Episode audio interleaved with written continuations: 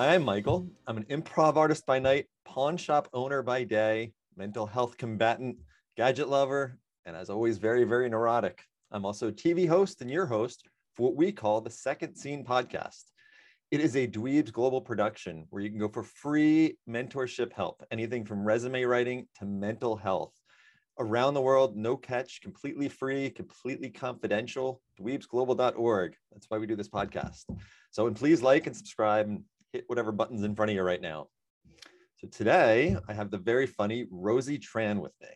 Rosie has been doing stand up for over 20 years. She has opened for some of the biggest names in the industry and around the world. Um, she's uh, one of the only uh, Vietnamese American female stand up comedians and was pretty much the only one throughout the early 2000s. And amongst many other talents, she has also been a podcaster for some super interesting political and sexy podcasts. Welcome. Did that sum you up okay? Yeah. Hey, Michael, how are you? I am good. I'm good. How are you? Good. Although don't tell people I've been doing stand up for 20 years because I don't look old enough, right? Yeah, no, that's I know. I wasn't sure I should mess with you. I was like, she's been doing it for 45 plus years. no, you do not look you do not look as old as I do. So I actually I started when I was really young. So yeah. How old were you when you started? Um, I got into the comedy scene in New Orleans when I was 16. Um, I was dating a guy who wanted to be a stand-up comedian. I actually was really shy and yeah. um, he, I would go to him with go with him to his open mics, and I was always sitting in the back like, oh my god, this is so boring. And he would say jokes a certain way, and I was like, why don't you say it like this? It might be funnier, or like try it like this. And I noticed that every single time he said it the way I told him to, he got a bigger laugh. so that's how I got bitten by the comedy bug. And then after we broke up, I started to realize, hey, I kind of miss going to these like comedy clubs every night. So I was like, maybe I should try to stand up, and that's how the book was written. oh, nice, nice. So did you do your first actual stand up after you broke up with him? You kind of went back on your own? I did. I, you know, I was like moping around um, and I was thinking, well, you know, what am I, you know, because I used to go out to comedy clubs every single night with him. We'd go to comedy clubs. I would sit in the back, you know, the miserable, you know, girlfriend with my arms crossed, like, when can we leave? This is horrible. And I didn't realize that comedy was actually soaking into my brain at that point. Um, and so I was sitting at home by myself after we broke up, and I was like, I kind of miss going to see stand up every night and going and and kind of like telling him how to tell his jokes, right? So I started writing some material for myself. I was like, well, what would I talk about if I was performing? And so I wrote like five, three or five minutes. I went to an open mic, and it wasn't a particularly like great first experience. It wasn't, you know, like people screaming and shouting and laughing. But I got up there and I found that I really enjoyed writing jokes and making them come to life on the stage. So that was something that was really amazing. I did have a really good first set, which a lot of people don't. And I was so shy, Michael. I was so shy. But what I noticed is that for some reason, when I went on stage, my shyness went away. So I felt like I was almost born to do stand up. Uh, you hear that a lot, and a lot of the a lot of the really good comedians I've met at like the open mics. They get off stage and they're the quietest. They go back sit at a table by themselves. You just see them writing. They're not the ones drinking at the bar. Like it's the that seems uh, at least that's been my experience. I, I'm I'm brand new to it. I've done like three shows, so my, my experience is very limited. a lot of a lot of comics are really shy. Jerry Seinfeld's shy. You know, a lot of people. It's like an alternate personality, right? Even a lot of performers are shy. Like Beyonce says she's really really shy, and she has that alternate personality, Sasha Fierce, that she brings out on stage when she performs. So mm-hmm. I think it's kind of like a a, a trope or like an incorrect trope that performers are like always performing and on and like these crazy wild people. A lot of the performers I've met are really shy and they just have this like alternate personality. Oh yeah. Oh yeah. I used to have such stage fright. Oh my goodness. I'd be like out yeah. of body experience when I could speak in front of like seven people and I'd be like, oh my god, the world's gonna end. I'm gonna die up here. yeah, the same thing with improv actors or actors in general. You know, Robert De Niro says he's shy and he doesn't like to watch his own movies. So a lot of people, it's like an outlet for them, right? Yeah, yeah, he's almost too shy. He's like the boring interview. I always feel bad yeah. for the interviewers when he's on there. hard to get anything out of him. Those stand-up nights, though, when you first start, I mean, I don't, I, people that haven't been to them, they're it's usually a bunch of comedians watching a bunch of comedians with maybe a couple of their friends there. And if you're new to it, you're shoved at the end. So you're watching comedy for two plus hours before you even get up there and get to do yours yeah, I actually think that's kind of a toxic environment to first start because a lot of times the comics will only laugh at their buddies or they'll laugh at their type of humor. And so sometimes it's hard. I noticed when I was doing a lot of open mics when I first started, it was really hard for me to develop because they weren't i don't want to say real people but they were they weren't civilians right? They were comics. So what makes a comic laugh sometimes is a little bit different than what makes like the average person laugh because comics have such a high standard right? Right and like you said they're friends. There was some a group of guys that were getting up there and they were they were high as a kite each one of them. But they were laughing their asses off at each other like they were the funniest things ever. And then i get up there with like a routine that I had done well with at like uh, one of my class finales, and man, it was silent. it was like, yeah. So sometimes open mics are not the best place place to own um, hone your act. Um, I think coffee shops are great open mic nights that have musicians as well, because musicians have a different mind than comedians. So they're what I call like mixed open mic nights that have like poetry and and um, also musicians they, they have a little bit more well-rounded perspective but open mics with just comedians it can be brutal and you get a skewed perspective on what's funny because like i said they're laughing at their buddies or they're laughing at what they find funny and sometimes the thing is people don't understand comedy is like music and people lump it all together. They're just like comedy is comedy. No comedy is like music. There's you know rock. Some people like soft rock. Some people like jazz. Some people like you know, um, contemporary. So there's so many different types of music, and it's the same thing with comedy. Some comics are sarcastic, some comics are physical comics, some comics do comedy and magic.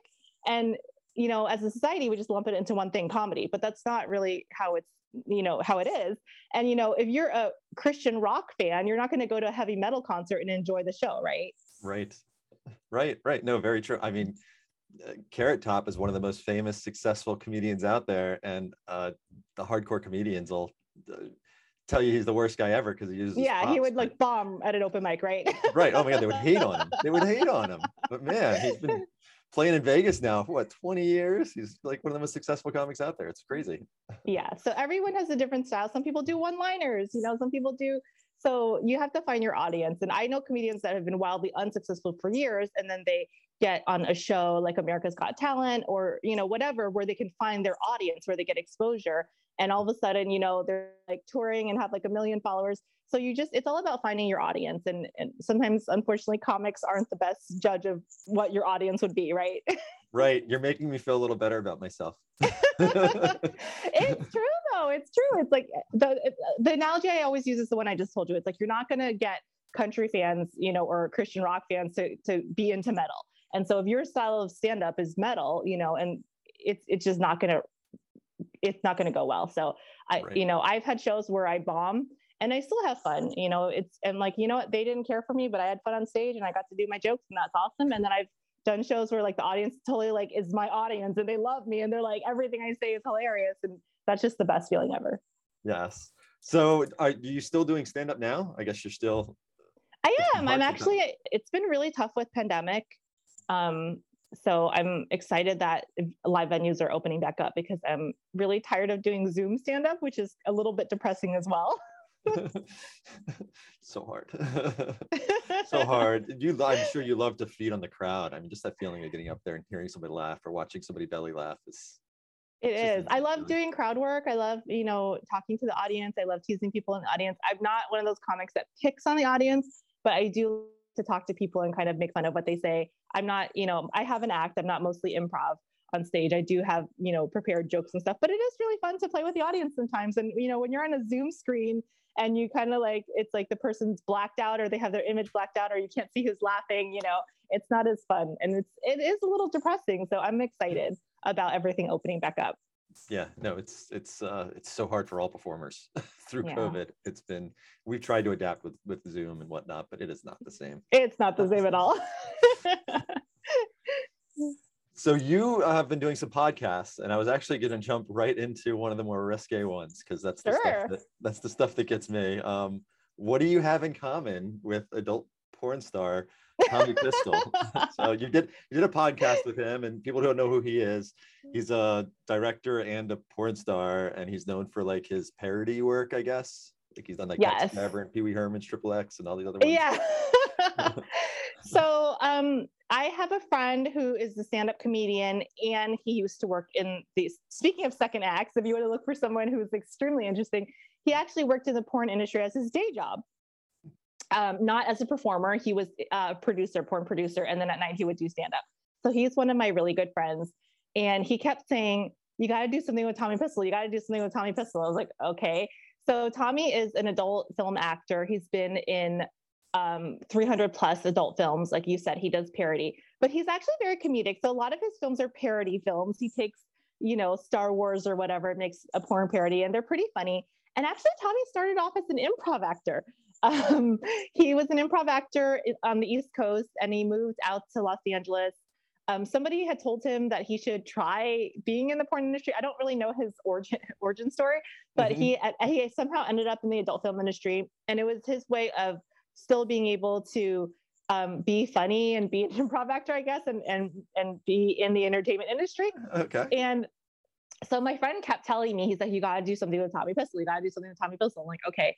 So I, he's like, just meet him, just meet him. So we ended up meeting, and I got along great with him. He was really funny, really interesting. But I was like, okay, what am I going to do that has to do with the adult film industry? So mm-hmm. we came up with the idea of a special six episode podcast um, we were featured in Hustler. We were featured in you know other publications talking about what we were trying to do, and we came up with the name Dirty Change. And so what we wanted to do was, I actually, as I mentioned, grew up really shy, and I grew up in the complete opposite environment, um, very conservative. My parents are immigrants. You know, we didn't talk about sex. We didn't talk about anything. And I, when I was growing up and dating, I had to learn everything on my own. You know, there was the internet was out, but it wasn't, you know, the way it is now where you can just Google everything. And so I really didn't know anything about sex. I was totally naive. I didn't know anything. And then Tommy knows like everything, right? so he came up with the idea of a sex education podcast where he kind of would like answer my questions. We would have, you know, interesting, um, sexier, funny guests and talk about the industry, talk about sex and educate people, you know, like me in a fun, mm-hmm. safe way, not just like, you know, because a lot of kids or a lot of people will Google stuff online and it's wrong or it's, you know, dangerous mm-hmm. or they'll they'll look at um, adult film and they'll think that's reality and not realize that it's a fantasy and not real. So it was it was really fun. We did six episodes. We had different topics. We had questions. And actually throughout the whole thing we found out that we had a lot more in common than we thought. Yeah what, what was one thing that surprised you um, so there was two things that were really crazy. Um, so tommy actually was in a um, puppet adult film where he um, it was like a dirty puppets. okay. And, and, actually, I shot a pilot with um, uh, Golden Globe nominated um, actor Tom Sizemore in the 2000s, where I played a pornographic actress that had sex with a puppet. oh, I have to see that. yeah. So it, it, never got it never got picked up. It was called mm-hmm. Pilo's House, the real the real entourage and the, and Pilo was a puppet, and it was kind of um, like a Crank Yankers meets um, you know uh, Entourage on HBO, and but it, the joke was that the the main character was a puppet, and it was a comedy, obviously. and but the joke was that he wasn't a puppet; he actually got asbestos when he was a child, and it turned him into a puppet uh, puppet like person. So it was a really silly podcast. It was really fun. You know, I got to act with an Academy, uh, excuse me, a Golden Globe nominated actor mm-hmm. and a bunch of really funny improv actors. And and I played a porn star. So one of the, the storylines with Pilo, the puppet, was that he had had a sex video. They were making fun of Kim Kardashian, right? So he had had a sex video. And so the sex video was called, um, I think, like eight inches of felt or something like that. and so I play I played the porn star in it, and you know I didn't show anything, and it, it, was just a scene of me like you know fake having sex with this puppet, and then it turns out Tommy actually did a real porn with having sex with a puppet, and so you know shocker that was like the not something I would think I would ever have in common with no. anyone in my entire life, but so yeah, Sounds I, like I that yeah, that that's I usually think, a, a, one and only uh, yeah. situation but yeah so that was something we had in common and then um he had done a lot of like s&m porn and stuff like that and um this is another crazy story so mm-hmm. another mm-hmm. thing about this ex that got me into stand up um when we broke up we actually broke up he cheated on me with a professional dominatrix oh wow yeah i mean at least he went for something professional. so um, I was 18 at the time, and I was again very naive. I had never done anything with anyone, and I had I was very just very sheltered. As I mentioned, came from a very sheltered life, mm-hmm. and so I thought that maybe he, you know, that there was something out there that I didn't know about and why did he leave me for this dominatrix. So I decided as an 18 year old girl, by the way, ladies, don't try this at home. It's very dangerous. I was like, I'm going to become a dominatrix and see what this is all about. So I actually became a professional dominatrix. I was a dominatrix for about two months um, when I was 18. And wow. I had no idea what I was doing. I went to an adult store and bought like a whip and like a sexy like pleather outfit. And I just like, again, ladies, don't try this at home. It's very dangerous. I posted an ad on Craigslist and I actually got a lot of clients. I'm sure. um, uh, I didn't do anything sexual. I just, you know, spanked them and like stepped on their face and stuff. Um, and Michael, you don't understand how hilarious this is because I really was an insanely shy very yeah. very introverted person. But i was also an actress and a comedian so i took it as an acting role. That's how i got through it. I was like i'm just gonna take it as i'm being cast as the dominatrix. Mm-hmm. and um, again i'm so lucky and blessed that nothing ever happened to me. I never got like kidnapped or like killed or or raped or anything. So please ladies right. don't try this at home again but it was definitely an experience i got many many clients some very high end clients including an executive of a very large um, popular company and I didn't know what I was doing. And, and two of my clients actually told me I was the best dominatrix they had ever hired in their lives. And I, I had never done it before, Michael. I literally was just, just playing it by ear, improv. I was totally improv. Well, you were you were probably more original than anyone else because you were self-taught, self-trained. it was your interpretation of what a dominatrix should be.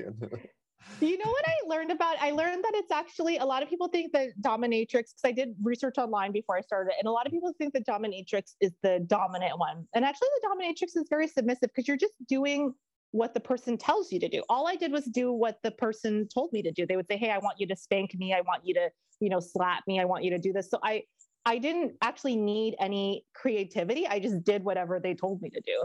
So right. it was it was very interesting and um, mostly just yeah beating guys with a whip and stepping on their face i did not get any pleasure from it other than an interesting story and um, the, uh, there was nothing sexual a lot of the guys just really wanted to get the crap beat out of them I mean, I love that you did that. I think people should try to experience everything. You, you don't know. You might have ended up loving it. You don't know, but the experience I, and not actually, knowing, and you know, yeah. I'm sure, like I'm sure there's parts of it you liked and you brought on to your to your life moving forward. I actually felt so bad, Michael. I'm such a nice person. I felt I got into it as a character, but I felt so bad. I was scared and I felt like I was hurting the guys. I was like, Are you okay? and they're like, More, more, beat me. yeah, I've done a lot. I've never understood enjoying pain, but people do. Yeah. People really like the the pain aspect. So I don't think I got any insight into why my ex cheated on me. I think it was not unrelated. But I do have a very fun and interesting story about that time I was the dominatrix for two months. That's a great story. I love that. I have. uh, oh, I'm sorry. I was going to say, me and Tommy Pistol had something in common. that I like the things you guys had in common are hilarious. the, the, the ten inches of felt or whatever it was. That was great. So if my mom and dad are still listening, you might want to stop here because I'll tell. Oh no! no, I remember I've had I've had one one instance with uh I was at a I used to hang out with my brother at gay clubs all the time. And I remember I used to always make him laugh and just like do silly things. And I remember just walking up to him once and I had a guy on a leash. I was just walking around with him and he had like the whole the whole zipper on his face and the whole dominatrix outfit. It was that, that was as close to the, the dominatrix world as I got. People get really into it. You know, I, I had one client who who left me. He loved me, but he wanted he was looking for someone to full time dominate him, which I wasn't into. And he actually ended up finding a full time dominatrix to control him. And he invited me over to the house to show me. And he was actually living in a full dog crate. He was living in a um, Great Dane crate, and he just loved it. It was just the most bizarre thing to me I've ever seen. It was so I, I remember at the club, this guy with like his, I guess his master came over to me. He was like, Oh, he would like you to walk him around for a while. I was like, okay. I, I don't want to, I don't want anyone to think I'm making fun of this lifestyle because I know that people that are into it are very serious about it. I'm, I'm not, but it just was so, um, I, I respect anyone's kink or sexual proclivities or whatever but for me, it was just so funny that I was in that situation because I'm such a shy person. And to be, you know, beating men, slapping them around was just not my personality. oh, yeah. I'm with you too. I'm not uh, defending anyone. I love that everyone has different tastes and do their different things. Um, That's awesome, though. That is so cool. The experiences that you've let yourself uh, get into that were so far out of your comfort zone. Yeah, I think more people need to do that. You know, go uh, do something out of the box. It is. I think as long as you're not harming anyone or hurting anyone, then mm-hmm. everyone should explore everything. Mm-hmm. Oh, completely, completely. I could not agree more. Um, so going from that, you also uh, did a couple other podcasts. Um, you did the Rosie and BJ Save the World. Yeah, so that was really fun. So this happened. Um, it's been two years now. We have season one up, which is I think ten or twelve episodes.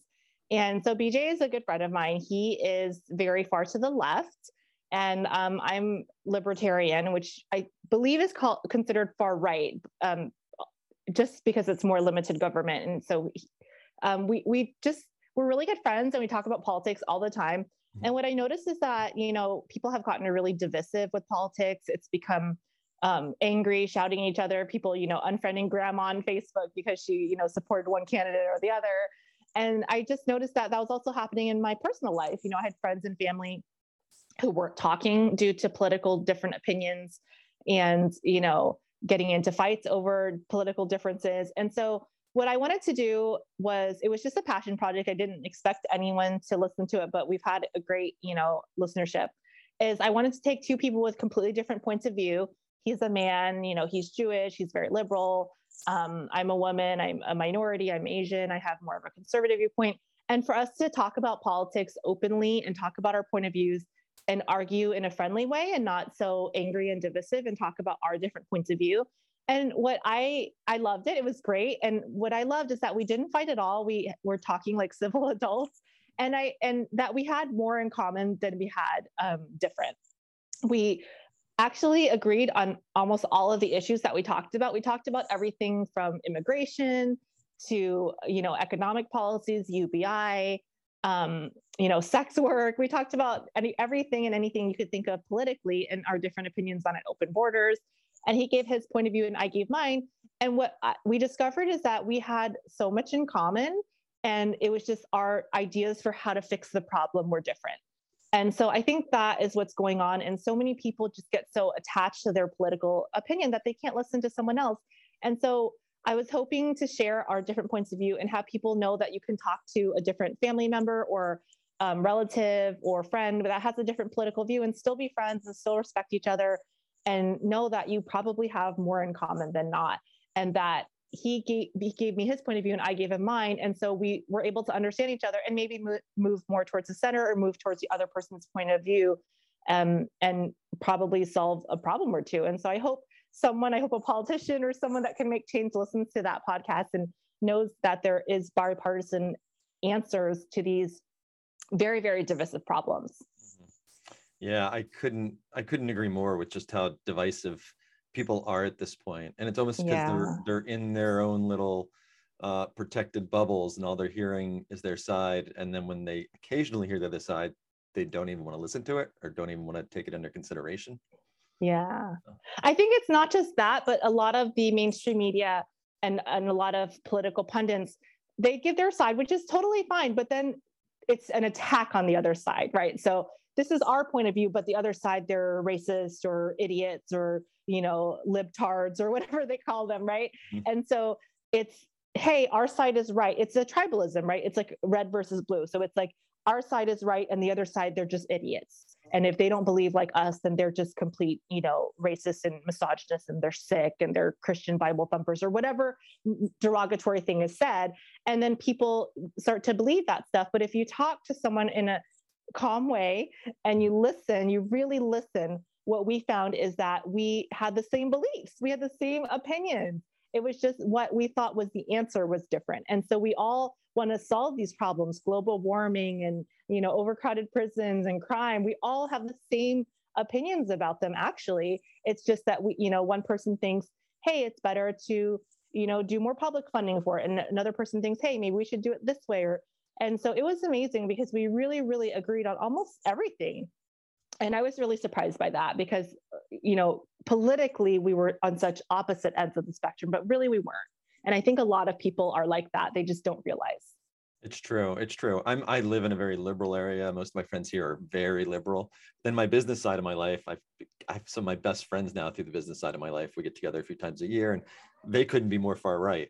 Yeah. So it's really That's how it usually is. but it's really opened my mind. I, I think I think I've gone more center. You ask any of my far right, they'll tell you I'm far left. My far left, they'll tell you I'm starting to go too far right, you know. But anyway, it's uh it's just it's having met them and become such good friends with them before we got into political talks really helped kind of i think both of us listen to each other and all of us listen to each other and, yeah. and it become more of a, a civil conversation and and not just calling each other crazy yeah and i think that this is something that's evolved for me i think 10 years ago if i would have had a political talk with someone um, i was very liberal before but i changed my views after you know reading more and seeing certain things and I think I, you know, I remember I dated a guy that was very conservative and I was very liberal at the time. And I remember just being like, you know, you're just a racist, you're, you're, you know, closed minded. And I wasn't open to listening to what he had to say or his ideas. And I think that, you know, just seeing how horrible and negative the impact of that, I really, you know, changed my mind about things and said, you know, let me hear, you know, I, especially meeting someone who had a different point of view than me and was very intelligent i was like well how could this intelligent person have this completely different point of view you know they don't seem like an idiot and so talking to that person and respecting them already before we got into the conversation. Right exactly exactly. So it's been great. It's i i i love that i can straddle the line where i think a lot of my friends on each side can't. So yeah it's so uh, sad. mm-hmm. oh yeah. Oh yeah. So that's that's great. That's an uh people should definitely listen to that podcast because people need to open their eyes, open their eyes and open their minds more, and and just allow the the common courtesy of the of the discourse, and the conversation. Yeah, and not just that, but you know, saying someone is an idiot really doesn't solve the problem. And so we need to understand our fellow idiots so we can work together and solve the problems. You know, fighting amongst ourselves is not going to solve global warming. It's not going to. We have so many problems right now. You know, in society and we need work and we need to move forward we don't need to be tearing other people down and and it's it's easier it's easier to demonize someone and just say well they're an idiot and i'm smarter than them and they don't know what they're talking about you know and it gives you a little ego boost. Oh, yeah. but the reality is that's not going to solve the problem it's just going to make you feel smarter and better than the other person. That's very true it's very true. Yeah. You're not going to win. There's no winning there's, there's exactly no it's a it's a lose-lose. So you also you're also into cryptocurrency because you have another podcast called Hello uh, Crypto Kitty 2.0. Yeah, I have like 9,000 podcasts. yeah, you you have 9,000 lives, different different uh, I guess nine lives like a kitty, but I do. Yeah. so I guess so you've done better than you've done better than I have with cryptocurrency because I think I've only lost money. But... I have. I got into crypto really early, but I still am very bullish of it and I believe in it. Um, I know a lot of people have lost money recently because the market's down, but I always tell people it's a long term thing. Um, and one of my biggest points for crypto, regardless of what type of coins you're investing in or, or Bitcoin, or if you're doing an alternative currency, is I always tell this to everyone the smartest people in the entire world in Wall Street and in Silicon Valley are all pouring into the crypto markets. They're all, you know, the smartest developers in Silicon Valley, all of the projects in Silicon Valley that have the most hype, the most, you know, the smartest brains in the world from Harvard and MIT and Yale are all developing for different cryptocurrency projects. So even if you're not that smart, even if you're like, hey, I don't get crypto, I don't understand it, that speaks volumes. You know, when when people like you know Jack Dorsey of Twitter and and um, you know these, and even if you don't know anything about investing, it's like you know Wall Street, they want to make money, they don't want to lose money. All mm-hmm. of the Wall Street hedge, you know, there's hedge fund people from Goldman Sachs leaving million dollar bonus salaries to go work for crypto startups for free. So, you know, even if that is just information that tells you something that right. the crypto markets are going to be exploding in the next five to 10 years, you know, I just think it's an amazing technology. It's a, it's definitely uh, had a lot of negative press. But mm-hmm. if you go back and look, there's actually footage of Katie Couric and Bryant Gumbel on the Today Show talking bad about the internet, saying the exact same bad things about the internet when it first came out, saying, oh, it's, you know, it's bad, it's dangerous, it's mm-hmm. whatever. And so anytime a new technology comes out, you have people coming out saying, hey, watch out, it's a scam, be careful. And I always say there are scams out there. So please, please be careful and try to do research and make sure legitimate people are attached to certain projects because there are people that are taking advantage of the crypto craze mm-hmm. and creating scam coins and things like that. but and you know a lot of people say oh this coin's only one penny or 0.001 penny i'm gonna you know don't put your life savings into anything um, but that's that's the way i look at it it is like when the smartest people in the entire world are all looking in an industry the sec had a um, unprecedented number of crypto uh, filings this year they had over 300 um, legitimate companies that are saying they're going to expand into the crypto markets and they have to publicly disclose it with um, the securities and exchange commission so, I mean, this is just the very beginning. So, just keep going, keep investing, and keep doing your research because I think this is going to be a trillion dollar market. Yeah, it is. It is still just the beginning because they're it's still the baby. Yeah, yeah, it is. It is. Um, I totally believe in crypto, so I'm with you with that. Even though I've lost money because I short term, short term. Well, I'm losing money. I should sell it, and then I'm going to wait and buy it back after it goes back higher than when I sold it, and not a good investor. Um, NFTs. Are you into NFTs at all? Because that is one thing that I haven't fully grasped, and how people are making so much money on it. I don't know. Can you even describe NFTs for people that don't know what I'm talking about?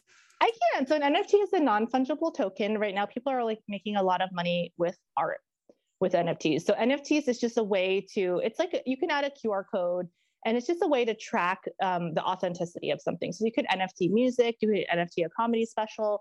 And so what I love most about NFTs is it's allowing small artists and small independent entertainers and small independent creators to monetize their work.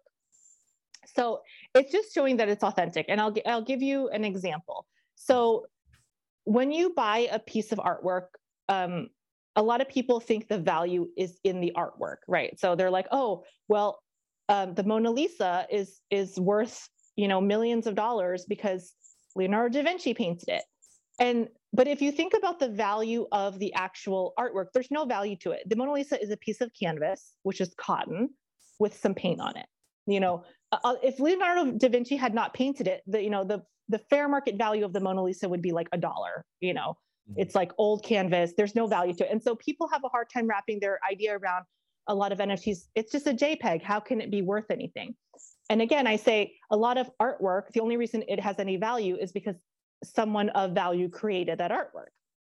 And so the value is not in the physical item, it's not in the canvas that the Mona Lisa is on, it's not on the paint, because all of that, you know, you can go to Michael's or a paint store and buy it, you know, 10 bucks or mm. whatever. Right. Or you so, can take a picture of it and then print it. It's going to look exactly the same, if not better. exactly. Exactly. Right.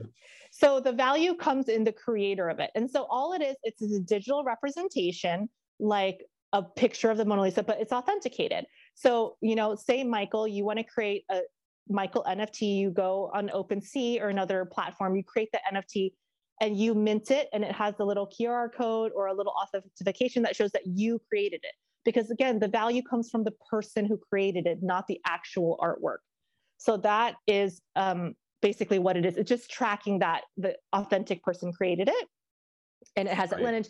And you can make money on it for the rest of your life. So the way that art works now is i you know um, own the mona lisa and i sell it off and i make my profit and then it goes on right? And whoever owns it now makes a profit. But in an nft you can code in that um, wallet that that crypto wallet. So you make your Michael NFT and you sell it to me.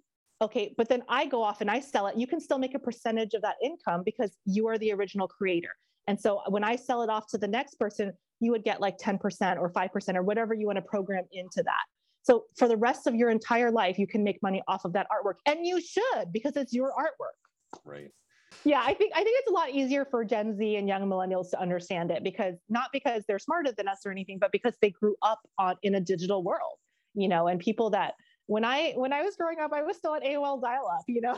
Yeah. oh yeah, yeah, yeah, yeah exactly right? That little like weird the modem. Yeah. No modem I, I remember yeah i spent my high school years on a computer program like i was programming but nobody else even knew what a computer was at that point. I was just kind of a, a dork in my in my bedroom with the door shut exactly so we, we were like the beginning of it and so these kids they spend their entire life online it's not when they talk about digital items or digital assets or digital that's like second nature to them you know most most of the kids i see they have their head glued to an ipad so it's not it's it's not unfathomable Well, very fascinating. This uh, we covered a lot of bases today. I appreciate the openness and the sharing today. Thank you. Yeah, thanks for having me. Yeah, it's been fun. So, uh, Rosie Rosie Tran. Yes, my website is rosietran.com. I'm on Twitter at Funny Rosie and Instagram at Out of the Box Rosie, which is the name of my podcast, Out of the Box Podcast.